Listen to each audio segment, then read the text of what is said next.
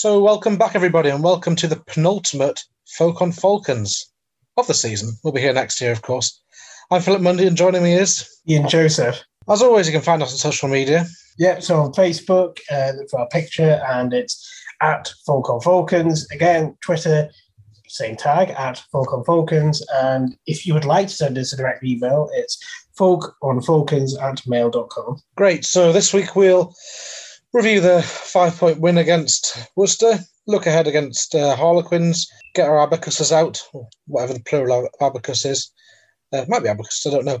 Um, get our abacuses out um, because there's uh, a lot of maths to be done when it comes to looking at the league table and what we need to do to finish in eighth, which would give us the Heineken Cup spots. Get our crystal ball out as well because I think we need to need to use a bit of that when we're looking at what results may or may not happen. So, um, no further place to start than what a fantastic win against Worcester at the weekend. Yeah, well, job done, really, wasn't it? Um, I mean, I thought it was a bit patchy, but obviously start with the good stuff, uh, which is the first, I suppose, sort of between 15, 20 minutes, where I thought every time we had the ball, we looked like we were going to score. Um, I mean, as good as we were, Worcester were diabolical. I mean, you could definitely see in the first quarter of the game why they're rock up with the league.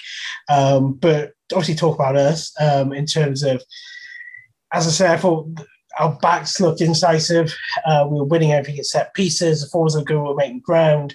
Um, and obviously, it took about three and a half minutes for Radwan to score. Brilliant try to break the deadlock with Radwan Airways flying off from not far from the airport. Um, I mean, what a try that was. I mean, you, you saw it live, you thought, oh, that, that's like goody good. And then you see it again on replay, sort of obviously at, at normal speed, think, oh yeah, that was pretty good. But then you see like still images of how he got his body round to get that try. It's absolutely brilliant. I mean, I think even at the time I thought that's one of the best sort of individual moments of a try I've seen at Kingston Park. And when you see it again and you see pictures of it, it sort of reinforces that. And um, on that one, um, did you feel that Hodgson passed the ball far too early?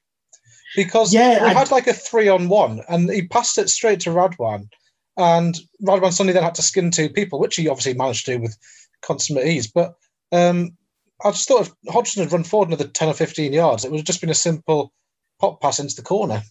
Well, yeah, exactly that. I, I thought the chance was gone because he didn't draw anyone, did he? He just he passed it far too soon, actually kind of flat in a way. Um, obviously, gave Radwan a lot to do, and he obviously, maybe in hindsight, it's good that it wasn't he didn't draw the man. It was such a spectacular try. But yeah, um, he should have. I thought, yeah, he should have just drawn the man. I thought the chance had gone for a few seconds. Um, but um, then, obviously, not long after that, we scored uh, an even better try, uh, which was the line out try from uh, 23 metres, I think it was. It looked 23 metres. Um, just straight to McGuigan. Worcester forwards falling over left, right, centre. C- couldn't handle us, and then just you know, we just sort of marched over and it looked as easy as anything. Um, and then that team, before we get on to Radwan's second try, which sort of Fran scored his first one, and he, you know, he just scored that try. You would have thought, oh well, that's as good as anything I've seen all season. Um, but you know, it was really clever. Um, but you knew exactly what he was doing. The kick through was, was to perfection. As soon as he kicked it, as soon as you, as soon as he saw the space, as soon as you know, as a as a fan sitting there in the stand, you saw the space and how good the kick was. You knew it was only going to be one outcome. Um, as long as the bounce the bounce was kind, and it was. It was a good kick, and got his reward for it, and finished it well, um, even under a bit of pressure when he put the ball down. And at that stage, you kind of thought, well. You know, it's almost looking like we're going to be the ex, you know, the extra end of a hammering. Um, it just it was just so one way, and I thought we were really really good and Worcester were really poor. But in many ways, one of the key, well, arguably the key sort of moment of the match was when Worcester hooked off their front rowers. I guess it was a message really, is to if you don't sort of buck up your ideas, then you know this is kind of what happens to you. And quite frankly, that changed the game really. Not much happened for the rest of the first half once they changed the front row, and it kind of neutralised it somewhat. Um, we didn't really get into their 22 a great deal, and they didn't really get into ours. It just kind of petered out. Although there were a couple of chances that they butchered. Um, there was a, a, pass where they gloriously threw it into touch, and there was a, there was another one where we made a turnover on our five metre line. But apart from that, there wasn't really much to report for the rest of the first half. Um, then the second well, they half, missed. Uh, they did miss a couple of penalties, thankfully, as well. Um, that was the other thing where generally you've seen, especially with no relegation, um, teams when they have sort of around 22 have, well, have kicked it, haven't they, for touch or maybe done the tap and go, but they just seem to kind of want to get points on the board and and a couple of you know eminently sort of kickable chances they, they well they, they missed and uh, you know, I, I, think at one point something, oh, you know, um, I wish we kind of got those conversions, even though they were pretty tough, but it didn't really matter, I suppose, in the end, of course. But um, yeah, they had a couple of kicks which they just slotted wide. Um, but I thought that in that period, we sort of lost control of the game. Um, they had all the possession. I wouldn't say territory because they weren't really getting too much into our 22. And if they did, they coughed it up pretty easily. Our defence was pretty on point, actually, as it has been for most of the season. Um, but it was just they had all the possession, and I thought when we did get possession, when we just sort of lost it, didn't we? We sort of it was I think the hands weren't that great, and it was starting to get a bit frustrating. I think I personally was starting to get worried. Say, you know, it's going to this day, so we're just not going to get that fourth try. I felt that we started trying to force it. I think after being three tries up in 15 minutes, we almost got a nosebleed from the dizzy heights we were at. And it seemed that every time the backs got the ball, they wanted to give it to Radwan, and by that point they'd well and truly marked him. But I just felt that we were playing sensible, effective, efficient rugby for the first 15, 20 minutes, and then once we once we kind of got reasonably far ahead, we just expected to be able to score every phase. And if we'd have just played the simple stuff, then we might have ended up creating tries off the third or fourth phase, but we never really got there because we were trying to force it too soon. I think there was an element to that, but I think also you got to give some credit to Worcester. They did. They, they were changed team after substitutions. They definitely looked a much more effective outfit. Um, they just sort of weren't giving us the opportunities that we had in the first quarter of an hour. Um, but you're right, and the sort of the game didn't really sort of go anywhere until well, Robinson sort of leaped a, leaped through a couple of tackles, nice sidestep, and I, well, obviously that sealed the game, didn't it? Um, finally the relief of getting the uh, the bonus point. But again, um, towards the end, um, we we lost control of it, and I wouldn't say we were hanging on, uh, but you know, I don't know if it was tired bodies or lack of concentration, or we know the game and it's sort of been won by that stage. But it was again, it was sort of all them, and they got their two tries. Um, the first one was, I guess, was just sort of individual brilliance from Ollie Lawrence. Really, wasn't just on on the ground. Um, wasn't the hell, so he just sort of offloaded it. Space was there. Um, and the second one was just a really lucky bounce, wasn't it? Which sort of did for for, for Mickey Young. But you know, I think the, the pressure had been starting to tell. I mean, as I say, the game was over by then, but a little bit of a disappointing end to the match. But you know, let's face it, job done, and we move on next week. Yeah, you say job done, but I think that those um, when you start looking at next week, those two tries they got at the end could end up being all important because look, I've, I've been doing the sums. Those that don't know, I'm an accountant by day, so um, I enjoy getting my calculator out. But I've been doing the sums. I think it could come down to points difference. So um, obviously, the the last home game of the season was nice for all involved to take it. Ticketing was a bit slicker, I believe, and lap of honour at the end, etc. Overall, was it a, once again a fantastic experience? Yeah, um, I, you know, it was, it was great to be back. I mean, it still felt kind of novel, even though even though obviously the, the big comeback was a couple of weeks before. Um, as obviously well reported, slightly more people there. I'm not sure if they managed to sell out the two and a half thousand. Um, but you, you, know, you definitely got the impression more people were there, and it kind of felt more like a bit more of a normal match day. But yeah, it was nice. Obviously, result helped. And then, yeah, it was nice to see sort of the laugh appreciation, I think they call it, don't they? Um, at the end, sort of, you're getting to run up and sort of see see all your favourites up close and, and, whatnot and push their families out the way and things like that. But no, it was nice. I mean, you know, at the end of the day, it's a nice way to end the season with a, you know, win against, you know, I, funny enough, I always like to sort of beat Worcester because I've always sort of thought they're a bit of a, sort of rivals to us for know, staying up. So I always sort of enjoy nice sort of home and over. They've been a bit of a bogey team for us as well in some ways. But uh, yeah, I, I was, apart from the various, I suppose I would call it call it music. I guess I'm being generous. Every time ball went out to play or whatever. Yeah, I mean, obviously, very enjoyable experience and looking forward to it all to all getting back to normal next season.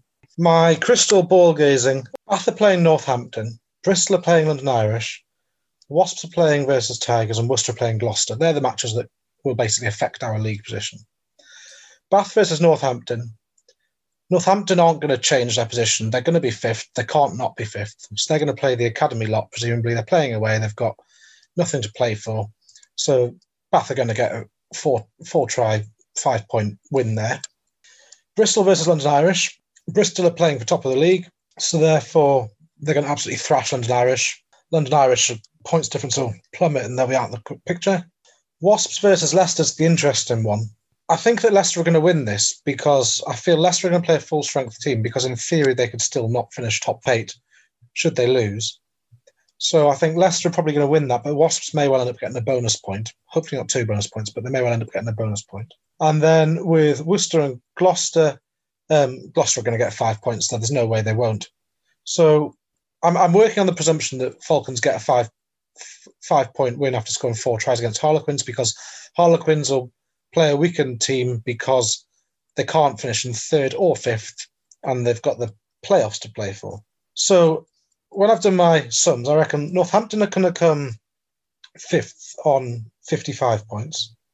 Leicester will be sixth on 53 or 54. Bath will come seventh on 51 or 52. It's then a toss up between us and Wasps on 48 or 49, depending on whether we get bonus points or whatever. And we'll both have around the same points difference of about minus 85. Gloucester um, will finish in 10th on 47 or 48 points, probably 48 because they'll get a bonus point. Then London Irish will finish in 11th on 46 or 47 points. Obviously, there's an awful lot of variables at play there. But what you have to take note of is the two tries that Worcester scored at the end have somewhat hindered us. And massively hindering us is the Sandy Park defeat, where that that points difference is, as good as just a single point in the table because um, it would have put us well clear of any of the other teams around us when it comes to points difference.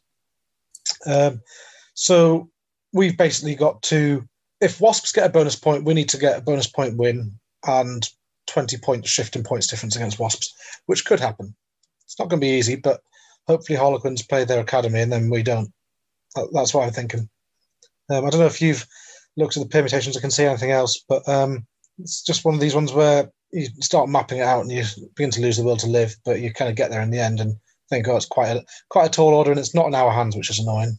It's easy to say this, but I think you can both sort of equally be optimistic and pessimistic about it. Because as you say, there are quite a few games there where you can, with as much degree of confidence as any of these sort of predictions, kind of say which way it's going to go. So that does sort of clear the fog a little bit. Um, but you're right. It, I think it does well, it does really hinge on Leicester Wasps, doesn't it? Um, I mean, Wasps are a really funny team. We've seen that the past few weeks. Um, you, you know, they have even. It's not even a case of some games they turn up, some games they don't turn up. Some halves they don't turn up, and some they do, as we saw. You know, the incredible comeback against London Irish, even against us.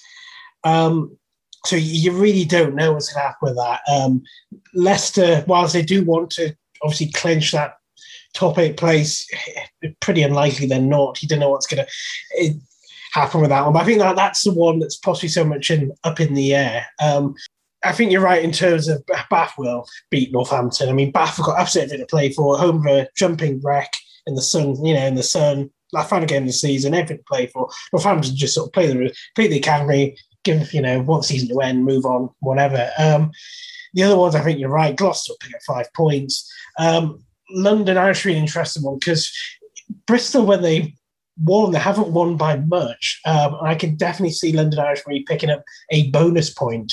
Um, again, with London Irish and all these funny teams where they sort of turn up half the time and don't.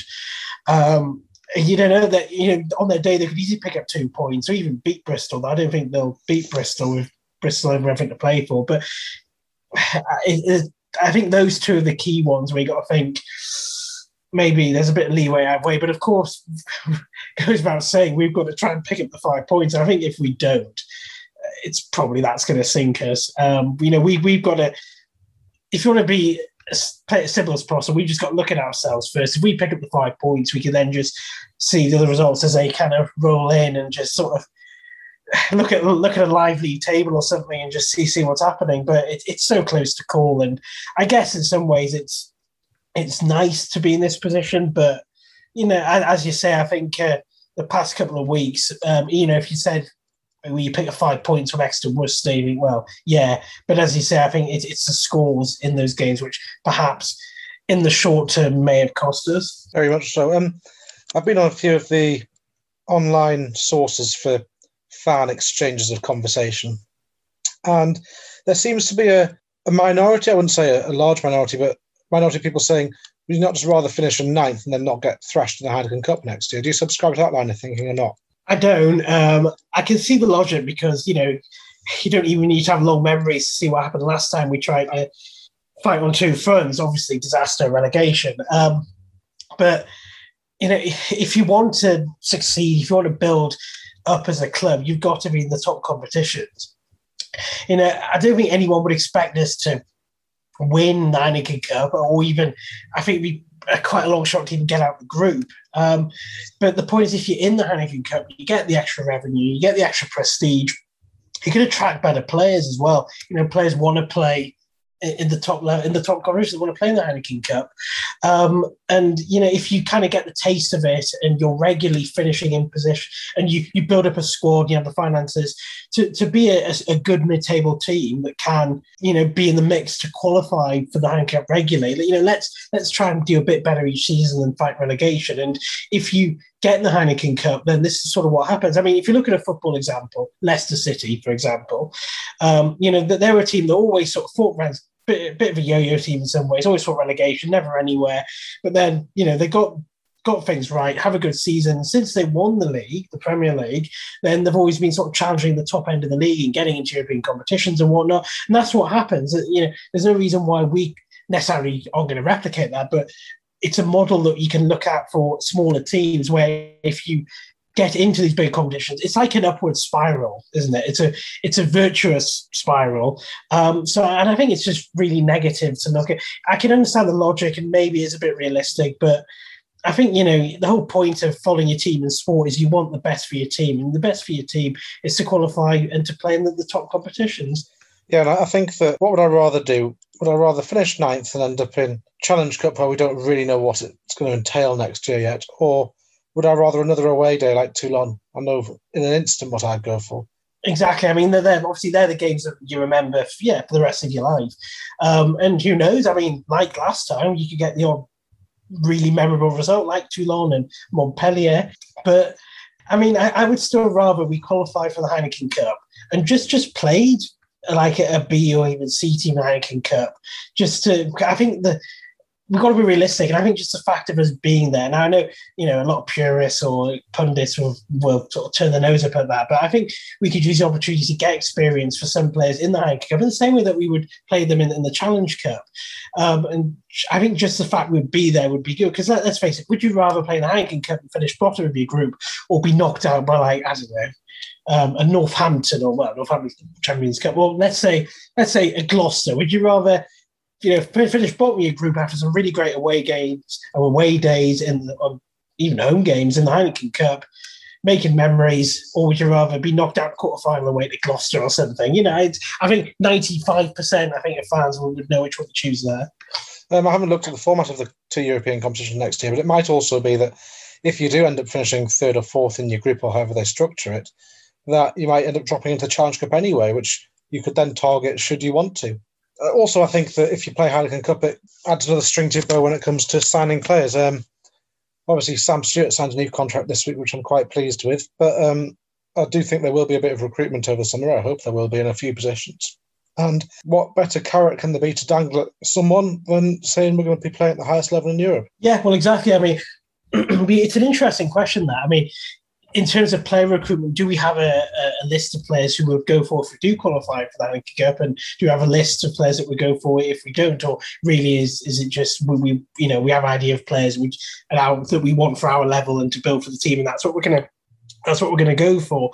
Um, but it, you know, I, I don't think it, it, does any harm. You know, you're signing players like your Mike Brown, you're playing in the, in the Heineken Cup. I mean, if you're if you're a foreign player or southern hemisphere player you know you see some of the names in the team now you see where we're playing you see some of the opposition we're playing against week in week out you think oh yeah you know i'd you know let's uh, let's go let's just play newcastle you know all right let's uh, club on the up start you know making moves done really well after getting promotion. It's just it would be like a natural progression wouldn't it after you know getting relegated getting promoted solidly i know it's a relegation but solidly you know, quote unquote, staying up, not finishing bottom, and then to to play in a premium competition only a year, only a couple of years after the championship would would be a wonderful advert for the club, and I think it also helped the region as well to get that sort of interest too.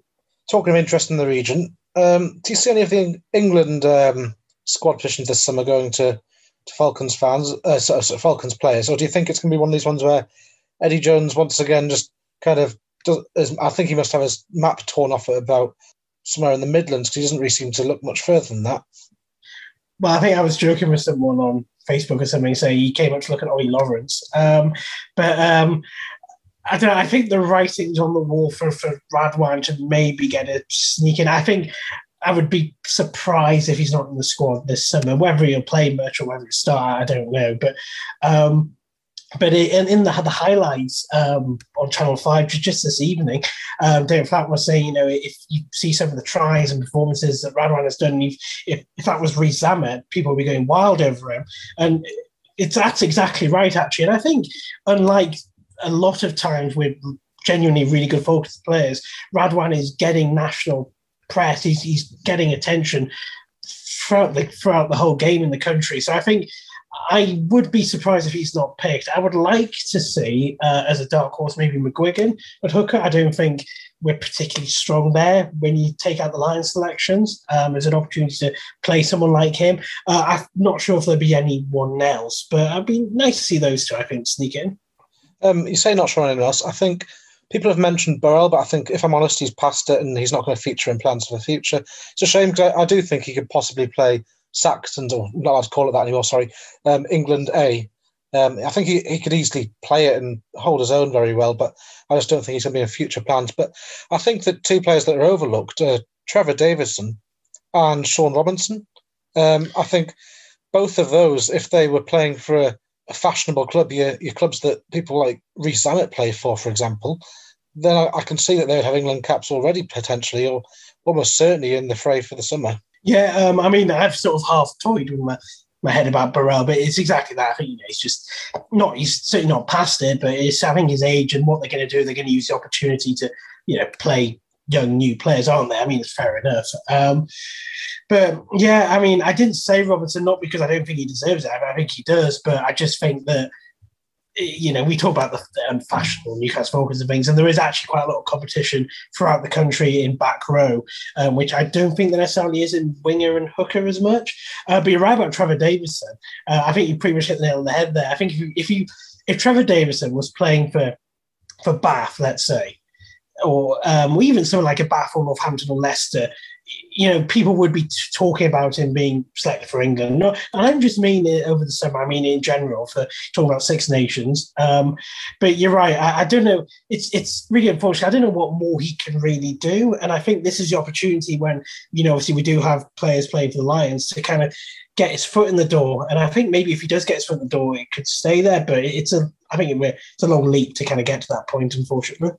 Um, one thing which I'll just pick up on what you said, which might actually help Robinson, is that you said that um, you mentioned him as a back row, whereas I think he's also very able to play at second row. And I know that, um, for example, Courtney Lawes has made appearances at certain points when perhaps you would have expected him not to because he's got that versatility. Um, the same way Itoje, he's got that versatility. Not saying that he wouldn't start on merit anyway, but um, when you have these second rows that can ably play back row, normally blindside flanker ends up being, but um, they certainly they may not necessarily be the best in the country in either position, but when they can play both and you're going on a tour or needing a training camp or something, they, they quite often get called up purely for that reason of versatility. Yeah, well, I mean, I guess preaching to the choir, I suppose. I mean, we all know what he's about. We all know how good he can be.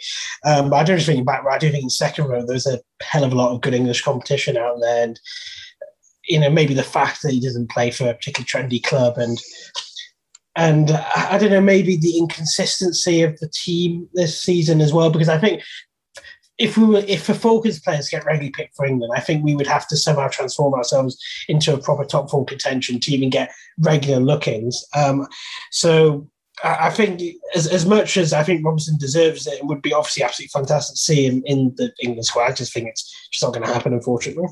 Then a couple of outside ones thrown there. Um, I doubt that um, Mark Wilson will make the squad. I think that's probably because it's England Saxons, not England, and he's now established as an England player. But you never know; he might end up captaining it. Um, I don't know potentially whether that's on the on the table or not.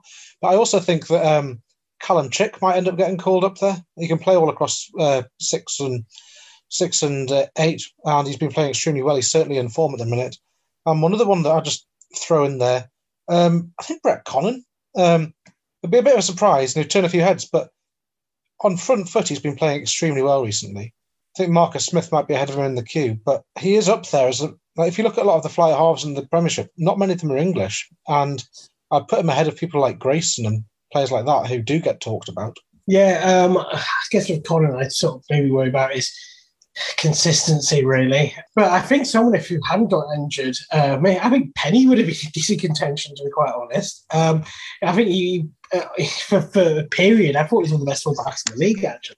But um, yeah, with Chick, actually, that, that's an interesting one. Uh, to be honest, I think you can kind of copy and paste what I said about Robinson, really. You know, we know what he's about. We know he could definitely do a for England against, you know, USA's and Canada's and whatnot. But whether they will raid Newcastle that extensively for more than one or two players. Probably not, unfortunately. Um, and and it's a shame because, as I said just before, you know, for a lot of these sort of fringe English players, this is this is their moment to kind of get international recognition. You know, if, if you're a fringe English player or any sort of international player, when the Lions come along, you know, this is your moment to kind of get noticed when you otherwise wouldn't have. Um, and it, it, would be really nice for, for us to kind of get a lot, a good amount of representation, even against you know some tests against your USA's and Canada's. But um, we can only hope, and I think actually we can be optimistic. that Maybe one or two will genuinely have a really good chance of getting in there. Something that's quite interesting happened in the last week. Um, last week we mentioned the rather amusing situation with Saracens finishing in second place in the championship. Developments over the over the last uh, seven days, or it's not even that since we last recorded. Um, Saracens have threatened legal action because it's fashionable. And then it seems like, as is normally the case when people threaten legal action, everyone comes around a table and comes up to an amicable solution. So now Ealing are going to finish top of the league as they quite rightly did because it's the rules that everyone agreed to.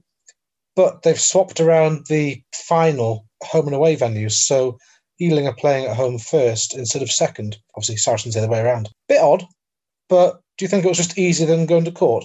I mean, I suppose it's easier than going to court, but it, you know, it does leave a bitter taste. It's just, it's just sort of bullying, plain and simple, really, isn't it? Um, I'm not, you know, it's almost, I almost sort of feel like, do I have all the facts here? Because it just seems like so, such a sort of obnoxious, arrogant thing to do, even sort of by Saracen standards. Um, and I'm actually quite surprised that, the Ealing sort of uh, supposed uh, seem to have kind of gone with it so so sort of easily. Um, I thought they would have made a real fuss. I mean, because we sort of know really history really anyway. They like to sometimes make a fuss about this sort of thing.